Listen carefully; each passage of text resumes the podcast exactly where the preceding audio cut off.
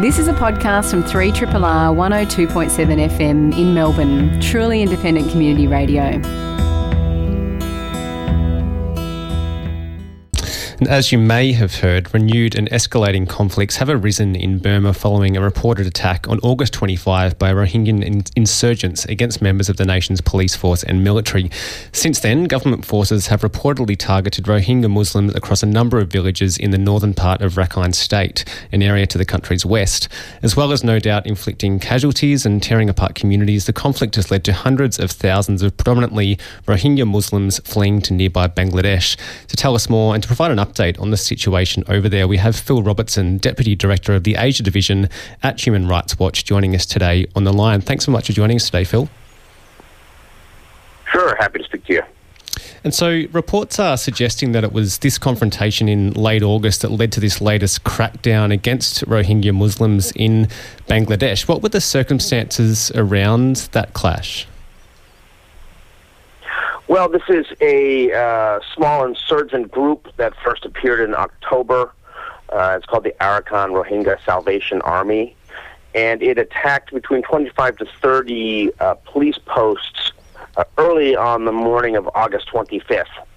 Uh, and uh, the reaction we're seeing now is the over the top reaction, the really scorched earth tactics from the Burma army and police literally driving Rohingya out of the that, out of that state.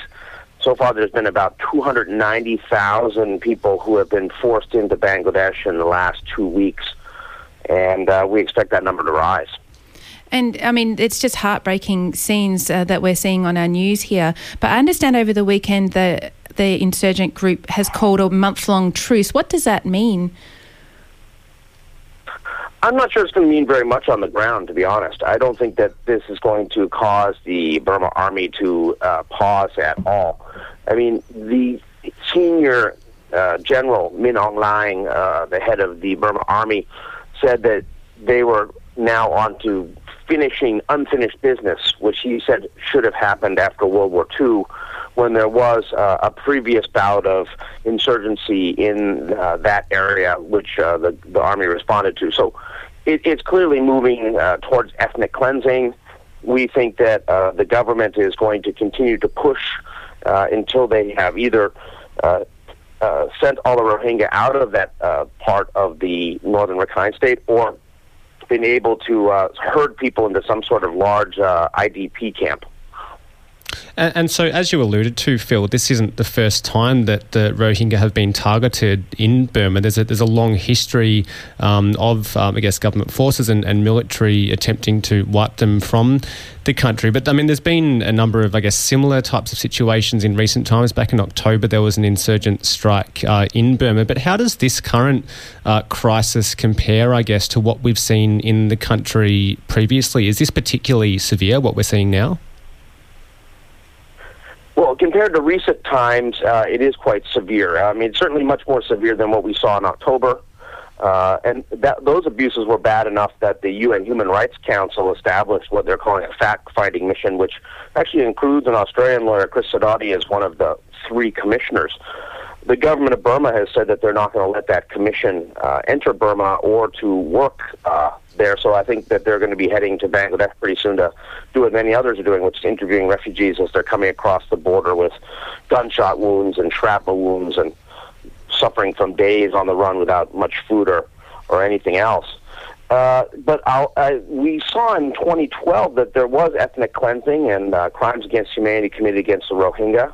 Uh, these were attacks by the army and the police also accompanying uh, accompanied by Rohingya, I mean, excuse me, by uh, ethnic Buddhist Rakhine mobs who uh, were sort of serving as auxiliaries, and we're seeing the same sort of pattern again. Uh, there's also been in, in previous times, back in 1991 and before that in 1978, periods where there was again these kind of pogroms that just pushed out uh, hundreds of thousands of Rohingya. So clearly, these people have suffered a great deal.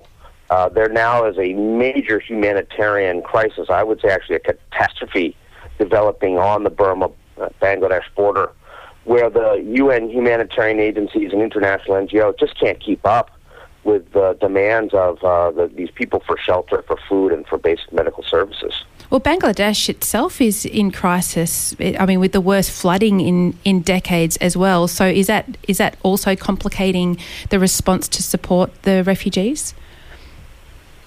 Absolutely, and it's it's committing. It's also contributing to resentment against the refugees by ordinary Bangladeshis who, you know, quite rightly feel that their government should be helping them.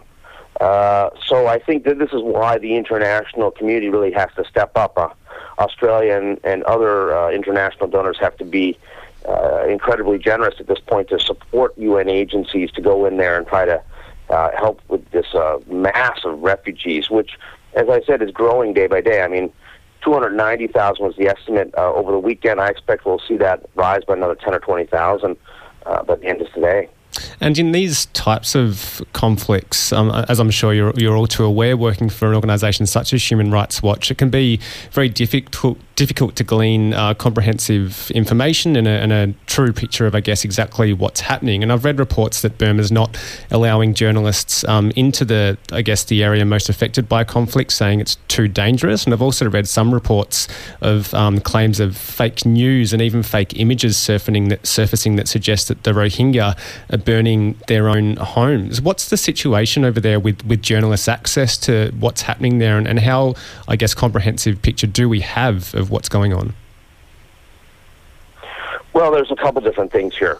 I mean, first of all, uh, humanitarian agencies and NGOs that have been working in the region uh, now don't have travel authorizations. They're really sort of locked down. Aung San Suu Kyi made some incredibly irresponsible statements saying that uh, humanitarian agencies and NGOs might be behind what she called terrorist activities. And that has then sort of put a target on the back of every humanitarian working in the state. Uh, so those eyes and ears are not available. Uh, of course, they're not letting human rights monitors like Human Rights Watch in. But journalists, there's been uh, one or two dog and pony shows uh, where journalists have been taken around and being told the same thing that, like, you know, it's all Rohingya burning down their houses.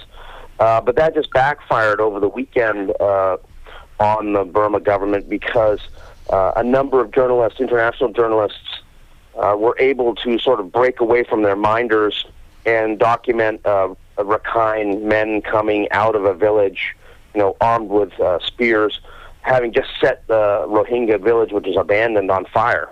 And uh, a couple of them admitting that, yeah, it was the police behind it. They were uh, encouraging them to do it.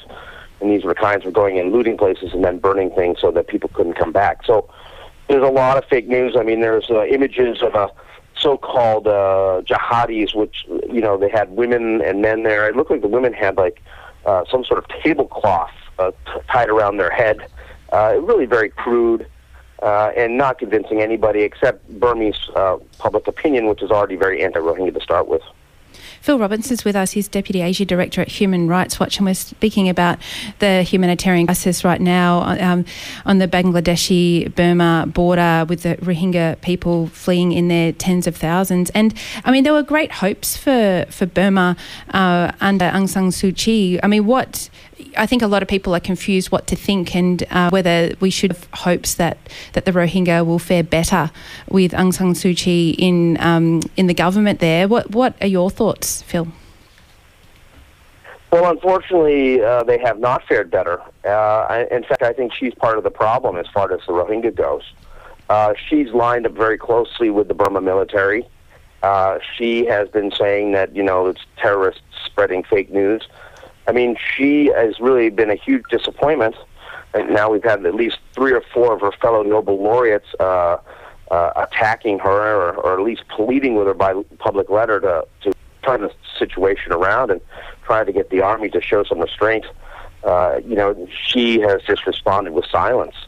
So, uh, you know, everybody keeps saying, well, geez, if she would just stand up and use her uh, moral authority, I think that so far, um, you know, she's decided that politically it's not a good idea for her because uh, the Rohingya are not popular, or, or you know, worse, that she agrees with the narrative that these people are not uh, citizens of Burma and uh, they deserve to be driven out. It's really very concerning. Uh, I think that, um, you know, her international reputation is taking a, a huge beating, and um, it, it's all her fault that it is. It, it really is.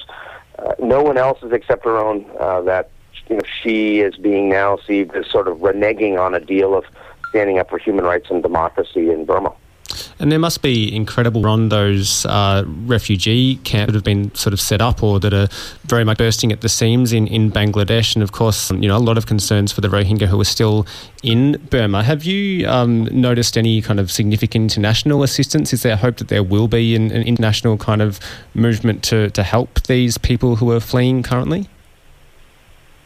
Well, the UN has put out their appeals. I mean, let's be clear that we're not really talking almost about refugee camps. We're talking about people living by the side of the road. I mean, we're people talking about people living under tarps uh, in monsoon rains uh, in southern Bangladesh. So, by the UN to uh, get fully funded for this to uh, scale up, the Bangladesh government has its earlier policy and is becoming much more conducive to allowing people across and allow them to receive assistance, which is which is good news. But the, the, the human misery there is very high, and it's going to take a, a number of weeks or months before people are actually in a situation where they're actually in something that might be called a camp. Uh, and I think people are going to die in the course of this. I think there's uh, very serious problems with uh, with uh, medical uh, disease outbreaks, particularly waterborne illnesses, respiratory illnesses, uh, things that um, uh, you know this mass of people uh, you know, without adequate sanitation, without adequate food, without adequate anything. Uh, this is what's this is naturally what's going to occur, and, and I think the humanitarians are rushing as fast as they can, but they need more support and more. And that's where Australians have to step up. I think it's also important that um, you know it's that the fact-finding mission that the Human Rights Council has appointed its work, you know, be able to go in and interview these people in Bangladesh, but also go into Burma. I mean, it, it's actually shameful that the government of Burma is now saying they're not going to cooperate with this mission.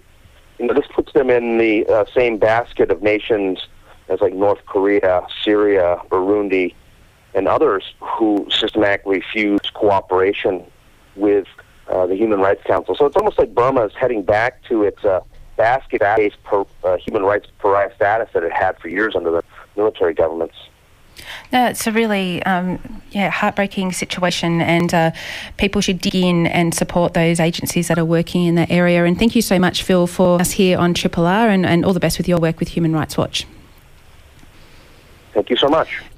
And if you weren't aware, Melbourne's Taipan Tiger Girls is the project of Ollie Olsen, Matt Watson, and Linda McKinney. They've been playing their particular brand of improvised drone kind of industrial music for some years now, all around Melbourne, and are set to appear tonight at the Northcote Social Club's Wind It Up event, one of the great free shows they put on each week, each Monday night down there at the Social Club. And to chat more about it, we've got Taipan Tiger Girls drummer Matt Watson here in the studio. How you doing? Hi, Matt. Um, h- hello. Good morning to you both. I'm very well, thank you. Good, you, good to have you back at Triple R. Yeah, thanks for having me back. and um, I saw on your uh, Facebook page that um, I mean, any Taipan Tiger Girl show always has an element of, I guess, improvisation and the mm. unexpected. But you've got something particularly special. Um, maybe a few members, more members. Yeah. So obviously, yeah. No, normally, the as as you said, um, the, the, band's made up of myself, uh, Ollie Olsen, and, and Lisa McKinney, uh, guitarist Lisa McKinney.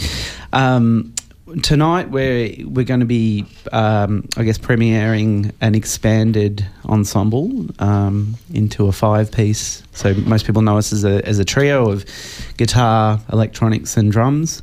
Um, uh, yeah, so tonight we'll expand to include uh, two other members, um, a, a, guitarist and a bass player, both of whom are well established um, artists, composers, and you know noise artists in their own right. So we're, we're, we're very lucky to have both of those apart. And you'll notice I haven't mentioned their names. I was going to say, you haven't mentioned no, them. You're going to leave us hanging. Yeah, right. yeah, we're, we're, we're getting there. So um, yeah, we're rapt to have uh, Bonnie Mercer, um, who will be no stranger to Triple R listeners. Bonnie's been around doing a lot of things for a very long time. Um, she's a founding member of Grey Daturas, who put out some pretty great uh, noise records many years ago.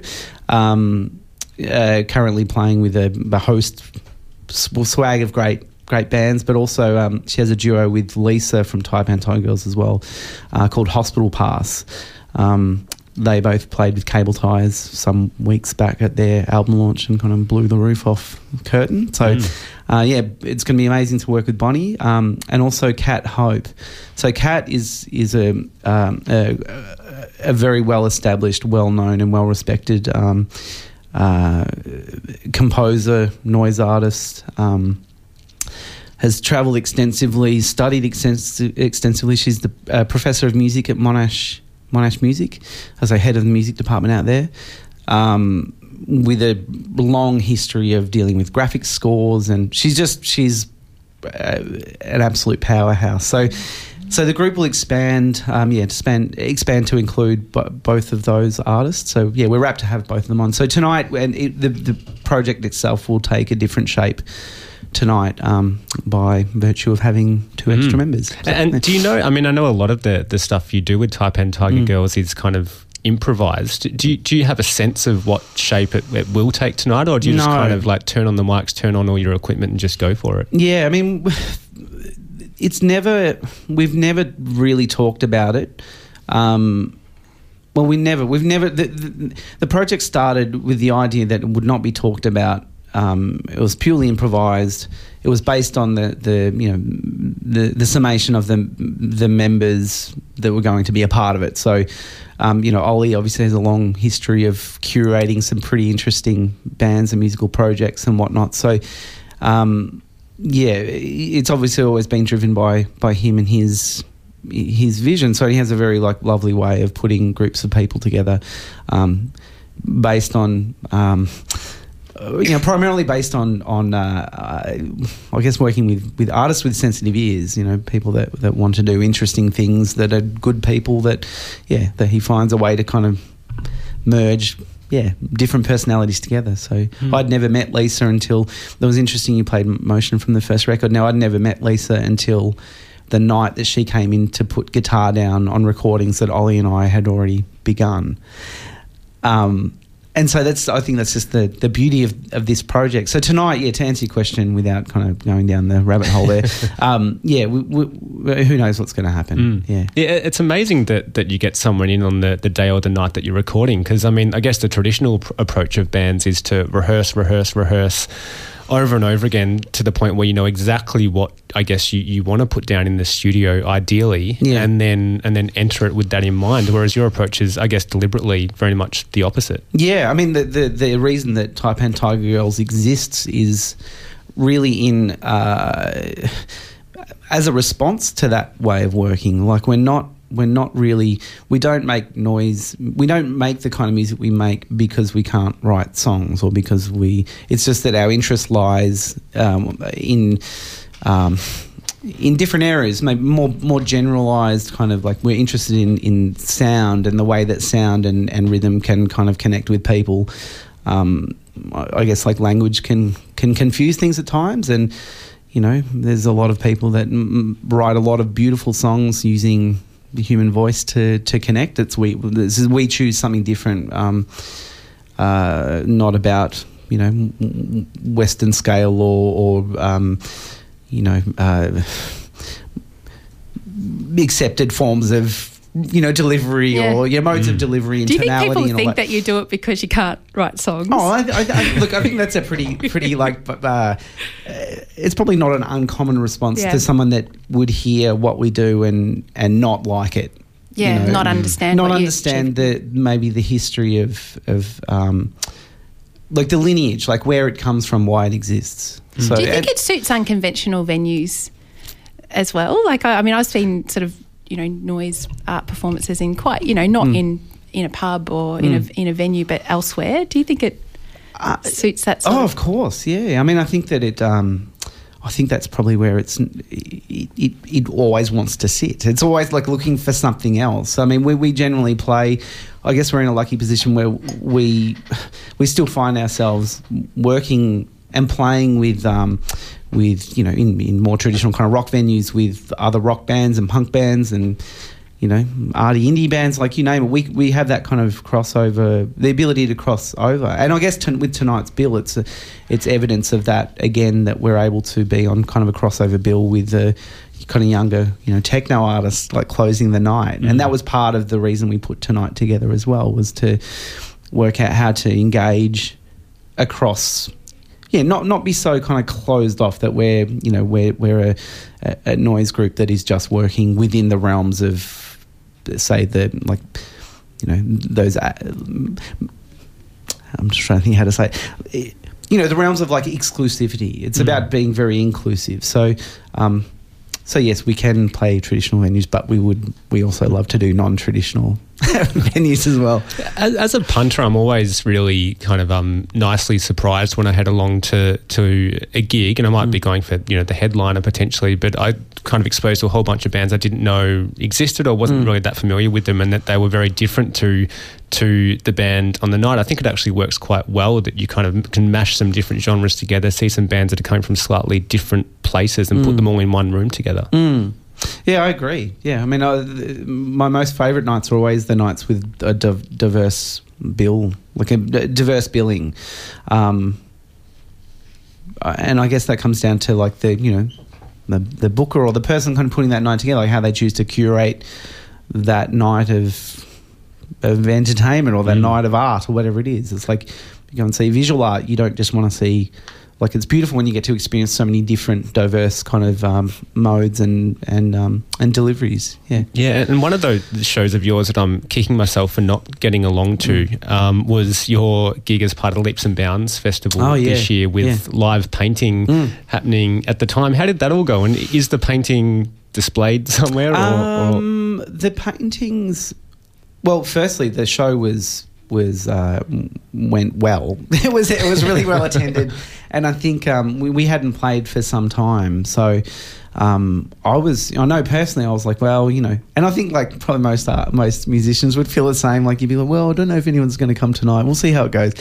but it was, we were so excited and so thrilled with how it went. Um, it was a real pleasure working with um, the team at Leaps and Bounds and the way they put that that event together. Um, so Sean, whose original idea it was to pair us with with visual artists, um, you know, when we originally got that idea, we were like, hmm, well, you know, it makes sense, but how will it go? Well, it went. It was fantastic, and it was great to see the way that the artists interacted with each band as well. Mm. it was different, you know, like, you know, Zond and their artists, that was a very unique thing that happened. Um, what were they painting on? Like, what? Oh, like uh, canvas. Yeah, yeah, yeah. Uh, well, I mean, the, the, artists that we worked with painted on one was a big canvas and one was a big, big bit of plywood. You know, and um, and you know, it was different. Uh, they got to different stages of completion, but but it was just. I think it was just the the intent of of presenting something like that, like irrespective of the outcome, the intent was there to do something which showed that relationship between you know that kind of visual component and what we did. So, yeah, because I suppose you, you associate your music with the art form of dance. Yeah. So the idea of yeah associating it with visual art or yeah painting in this case is quite yeah it's quite interesting. Yeah, I, but I, I mean I guess again when you remove. Um, uh, vo- like when you remove the human voice as the primary form of connection, it allows space for other other ways to connect with what you're experiencing. So in this case, like yeah, people come to our show and they some people like trip out and they lose themselves in it. Some people dance. Um, either way, like it, it, it prevents a very sorry prevents it, it promotes a very kind of visual experience. So a very kind of cerebral thing that you kind of when I say visual, like internally visual, you're kind of conjuring up like color and shape and you know layered textures and all that kind of stuff. Mm. So I guess it's yeah. So yeah, that's connected. Did I answer your question, or did I just go off yeah, on a tangent? Did. Okay. we're, speaking, we're speaking with uh, with Matt Watson, the uh, drummer from Taipan Tiger Girls, ahead of their show uh, for free. Would you believe it tonight mm. at the Northcote Social Club? And um, just briefly, I want to ask you about your other solo projects, mm. um, other places. You just put out a fantastic album, Lost in the Sea of Paradise, recently. That's got a lot of airplay on Triple R. And I mean, Taipan Tiger Girls, by its nature, as we've spoken about, it's very much improvisational. What mm. was your approach to other places? was that kind of more, I guess, considered before you went to, to lay the tracks down in the studio? Um, not. Yes and no. I mean, I guess it's like I think everything that I do probably comes from the same place. It's just left to my own devices. I tend to to uh, want to control things more. So ultimately, you end up in in a more kind of arranged um, uh, in a mindset where I kind of want to arrange and move sound around more. But but ultimately, it's still it's it's it's within the ballpark of what I what Taipan Tiger Girls is as well. It's just mm. an arranged version of that. Um, obviously, like yeah, the uh, the way that I make the other uh, records for other places, um, being the sole provider of content, I choose what and how I use. Um, yeah, what I include instrument wise, but ultimately it's still uh, rhythms and textures, and the textures come from electronic music instruments. Mm. So, um, and you know you'll hear in that as well. Like there's there's immense amounts of improvisation within that. It's just that once I found that that path or that that piece or whatever that I like, that then becomes the the framework for the the work. But I guess also probably the thing that that that um, uh, differentiates the two projects too is that I'm you know other places is about songs and and there's a melody and you know and harmony and stuff like that in there. So that's that's where I get to channel that. But yeah, mm. yeah, and I mean. Uh, so Taipan Tiger Girls you're playing tonight at Northcote mm. Social Club. The other uh, show you've got coming up looks um, great as well in October, October 20th with The Double, which is a, oh, yeah. a band with um, Jim White, of course, and The Dirty Three yeah. and, and, many other bands, Lewis White, others as well, and Emmett Kelly as well, who's um, played with Ty Segall, Cairo Gang, Bonnie mm. Prince Billy, others. That sounds like a fantastic that is, night down there. Yeah, and that's with um, Oz, Oz Mutants as mm. well. So we, like, yeah, we're stoked to be a part of that bill. So I think we're opening... Um, we'll be opening that night. Uh, but yeah, we're, we're, we're rapt. We're, uh, there's not really much I can say about that at the moment, other than that it's exciting times. We're really yeah, we're, we're stoked to be part of that bill. Um, and obviously tonight is going to be a, a first. I, and I should say I'm not sure what we're going to do for that show. Mm. But for tonight, we're definitely playing as a as a five piece. So we'll get to introduce um, Bonnie and Cat um, into the fold, so to speak. And yeah, we're, we're, we're working on some bigger ideas that will will come to light uh, over the next month or so. But um, that'll be for to be announced some way down the track for um, for some stuff that's happening later in the year. So great, keep yeah, our eyes and ears peeled. Yes, yes, tune in. um, and so, Taipan Tiger Girl is playing tonight at Northcote Social Club along with Bitumen, Atom, and Nullstat. Mm. I hope that's how you pronounce. I believe that's correct. That's I'm must sure be we'll close be anyway. Yeah, yeah. yeah. but it's a great night down there at Northcote yeah. Social Club, free entry, and um, and the great thing about Taipan Tiger Girls gigs is, I guess, it's potentially never to be re- repeated. What happens on the night is totally unique and, and in the moment. And it's you know it's based on the en- whatever energy we bring that night. I mean, obviously, you know, we have a there's a language we have, so you're not going to get you're going to know that it's us. We have there's a certain like language that we've kind of created and a dynamic between us, but but every performance is is entirely different. And we feel it each time as well that it is very different. So tonight will be different based on whatever's going on for the three of us or the five of us tonight. Um, yeah i should say that everyone should get down early and see atom who'll be opening. Mm. so uh, harry howard and ed preston's um, project that when i saw them just completely blew my mind. So wow. you know so they're kicking off proceedings down yeah, there. at eight. I think they start at eight twenty. So it's definitely worth getting in to see them. Them, uh, so Atom and Bitumen kind of back to back will be a mind blowing, you know, fun Monday night, and then then it'll be us uh, followed by Nullstat Nullstat closing. So and I guess the connection there is in it being more kind of dance orientated, mm. um, with us being the kind of transit transitory kind of experience. Get your dancing shoes on then. Yeah, yeah, Monday night. Why not? What else are you going to do Monday night? Yeah, That's exactly right. right.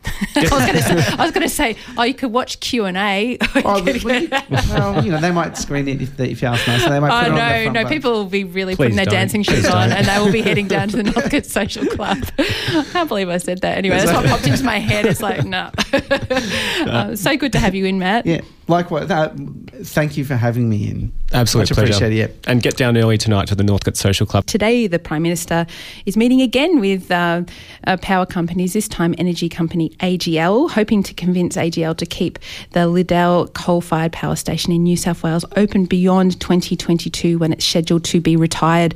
The concern is that another power station closure will put further pressure on the national power grid, which is already vulnerable due largely to policy failure over more than a decade decade, which has left us vulnerable to blackouts and also led to higher prices. Giles Parkinson is editor of Renew Economy, a, an online newspaper which is uh, very much should be in your inbox if you haven't subscribed already. It's a fantastic uh, daily update. And Giles, thanks for being on Triple R again. Look, thanks for having us. And uh, some people are concerned that the federal government might get involved financially with um, Liddell and coal fired power to keep it open beyond the next five years. Are you concerned about that, or do you think it's kind of not going to happen? I think it's the most ridiculous thing I've heard in a long line of ridiculous interventions by the government over the last 10 years. Um, no, it's quite absurd. Um, Liddell is a, um, well, it's going to be 50 years old in 2022, and that's when AGL decided it wanted to close it, and that seems like a reasonable time. I mean, it was actually going to close a little bit earlier, but they're probably making so much money out of the market at the moment they decided to sort of cash in for as long as they could.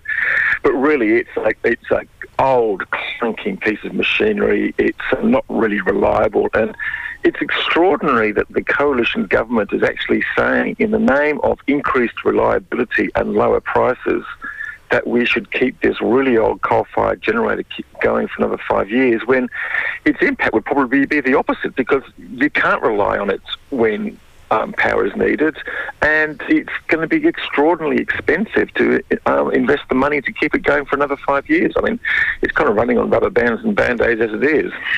Yeah, well, that's a concern, but I, I, I suppose people are concerned that the government might do what's um, called policy on the run and make some rash decisions here. Do you think, you know, I suppose of the track record of the last 10 years, that we might get some kind of more band aid solutions to this from a policy point of view? Well, that's where we seem to be heading. I mean, we're just seeing, we're, we're, we're in extraordinary territory at the moment with the policy debate. Um, you know, last week we had two reports by the Australian Energy Market Operator, and look, they're reasonably technical in detail, but they're quite important reports because they talked about the sort of the, the challenges in the next five to ten years, and talked about, you know, it basically said we're transitioning towards a different sort of energy system. That's inevitable. Wind and solar are becoming cheaper. More and more people are putting in solar and they're going to be putting in storage behind the meter. That's in their households and businesses. So we have to sort of change the way that the market's operated and think about this completely differently. Yet all the politics seems to be just sort of going towards sort of stepping even further into the past. And it's like it's sort of it's, it, it's completely bizarre, and I really don't understand it. And yeah, I want to uh, ask about about that, Giles, because um, I mean, is can we, I guess, account for the Turnbull government's push here to keep the Liddell open for another five years um, because of their kind of um, obligations or allegiances to the coal industry? Is it pressure from the Nationals, who we've just heard have voted to end renewable subsidies? How do we account for this when um, kind of evidence points um, in the direction of not keeping a power station such as Liddell open for longer than it should be?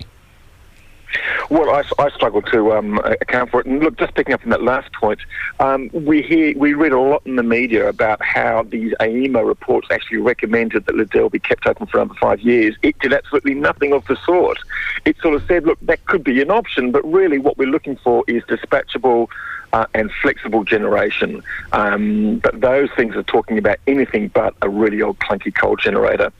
As for why they're pushing this way, look, I've, I'm kind of at a loss to understand at the moment. Look, I think there's two things happening here. One is that um, there's a lot of ideology involved. Two, there's a lot of vested interests involved um, and that's the pressure from the coal industry. Um, it was a, quite an extraordinary decision by the Nationals to sort of vote for no more renewable energy um, support. So what they seem to want is a coal energy target rather than a clean energy target, and quite extraordinary because Barnaby Joyce and uh, Matt Canavan, the, leader and the deputy or the second in command of the Nationals, are actually living in electorate, electorates where there is an awful lot of solar and wind energy being installed. And um, look, I just don't, I, I really don't understand it. Barnaby was rattling on last week about how what happens if a light goes out and you get stuck in the lift, lift and you need to go to the toilet and it's all going to be renewables' fault. But really, the reality is the biggest threat to um, our secu- uh, um, energy supplies over the coming summer and the following summers, and this is made absolutely clear in the AEMO report, is the risk of a big generator, a big old clunky machine, actually switching off and failing in the heat. And we saw that happen on numerous occasions last year. We saw that in South Australia, we saw it in New South Wales, and we even saw a few incidents in uh, Queensland. We're speaking with Giles Parkinson. He's uh, editor of Renew Economy, and it's interesting when you do look at the the AEMO report. Uh, they uh, Audrey Zibelman, who's the CEO, uses words like "we're indifferent to the sources of energy. We want balance, and that's what they're trying to manage. That's what they need is to to balance this network and balance the grid." And uh, I mean, she seems to be very clear and working really hard to be clear, but it it is being spun in different ways depending on who's doing the the writing up of the, the report. I wonder, um, you know, it also happened with the Finkel report, and I wonder if her message will come out at the end of the day and be clear for consumers, do you think? Or do you think there's just too much noise? People won't really understand what, what's trying to be, be achieved by, by the energy market operator? Look, I think most consumers instinctively understand what needs to happen, that we are shifting towards renewables and we are shifting towards um, smart technology. I just think there's just such a white noise out there, though, about the different, the different positions from people. I'm not too sure whether Audrey Zibelman is actually sort of cutting through. And we're not I think she's cutting through, but I just don't think enough people get to hear her. I mean, I mean, she's an amazing person and fantastic to listen to. She's got a cl- very clear vision about where this energy market should be taken, and not because of ideological reasons or anything like that, just simply because you know she has experience in the US of transforming energy grids um, and making them more secure in the modern age when we've got all these new technologies coming in. Um, you know, I think communication about these issues is a real problem. I mean, one of the things that um, the AEMO report is forced to report on is are these reliability standards and these measures called unserved energy, and they're very, very confusing. And you know, everyone's been saying, "Oh, there's risk of blackouts. There's risk of blackouts because of these various graphs that are in the AEMO report." But if you actually look at them carefully, the risks of unserved energy, in other words, you know, the risk for some people to go without power for a couple of hours a year, is really not that great. Um, and if it does happen, barring an extreme event like we saw in South Australia last year, it would happen to a small number of people for a very short period of time. And Australia has the highest reliability standards in, in, in the world. I mean, it's 99.998%, which basically means on average, the grid operator is required to keep the power supply going for all but eight minutes of the year. And so it's um, it's an extraordinary thing, really, and and, and that's and because of that reliability standard, it's one of the reasons why we're paying these outrageously high prices for electricity because they've built, they've kind of oversized this grid. You know, it's like building a Sydney Harbour Bridge, which is 25 lanes wide, so there's no risk of any uh, traffic jam at peak hour. That's kind of what they've done with electricity grid, and we're paying through the nose for it. Mm. And as Kulja mentioned at the beginning, Prime Minister Turnbull is meeting with the chief executive of AGL today, and I mean AGL has been very vocal about saying it wants to get out of coal and invest in renewables. And I mean, this isn't really, you know, I think we can assume not an altruistic position. This is very much a, a business decision they're making. Do you think anything kind of meaningful or anything will change coming out of Turnbull's um, meeting with the AGL chief today? Well, who knows? I mean, it looks it's obvious that the coalition is trying to make some threats to them because they're um, they're now sort of saying that the um, various um, pricing um, manipulation in the um, wholesale markets is going to be investigated, and it's been well known that the big energy players have such market power over the prices, and that's another reason why we're paying through the nose for electricity is that they're artificially inflating those prices because they have the market power to do so. Um, look, one thing I'd just like to say about AGL, they say that they want to get out of coal by, but remember, they only actually bought into coal three years ago. Liddell and the Bayswater coal um, generators only bought in 2014, and so it wants to get out, out of coal in 2022. Um, and then Bayswater about 15 years later, and Loy Yang in 2048. So it's not as though it's, it's not as though it's rushing to the exit to get out of coal. Um, it bought the coal generators because it re- figured that it was going to make a lot of money out of it, and it's going to make a lot of money out of it. At the same time, it does recognise that there is a transition happen, transition happening. That we do have have to invest in renewables and storage, and it's getting very excited about that. And it also recognises that to spend the money to keep Liddell open, it's already 50 years old, or it's going to be 50 years old in 2022, is probably going to cost between half a billion and a billion dollars. And you're really not going to find anyone capable, prepared to do that. Plus the rehabilitation costs of the whole project, which would be another half billion dollars. Um, then no one's going to do that without um, government subsidy. So I'm not really too sure what the government's doing here. Um, it's playing politics. It's appealing to the base notions of the party base, I guess. I, I, I really don't understand it, but um, it's going to be interesting to see what comes out of it. It will be. And I, I think, I mean, you run another um, news site which is one step off the grid, and I wonder whether ultimately consumers will start making, you know, choices that perhaps are, are, are not directly in their financial interest, but to kind of throw the hands up and look to the technology and move off. I mean, you seeing you're seeing people do that already. Do you think that will catch on for more consumers that they'll actually just move off the grid even if they have good access to it? Oh, absolutely. And look, the um, the, the, networks and the CSIRO did this fantastic report um, late last year. It came out. It actually talked about how the energy grid can actually transition to com- be completely decarbonised, effectively 100% renewable within a couple of decades. And what they said was that we've got to get on with this. And the, the, the risk that they identified was that exactly as you said, that households and businesses will soon realise that they can get much cheaper electricity from solar energy. So those that can uh, install solar on the rooftops. They really should because there's going to be a big discount to their, their bills now. And we're also seeing the cost of battery storage come down. So some people might add a little bit of battery storage to put some of that solar in a box and keep it for the evening. And then over a few years' time, this is what the networks pointed out, that within, say, five or ten years, the cost of actually using solar and storage and going completely off the grid will actually make economic sense for individuals.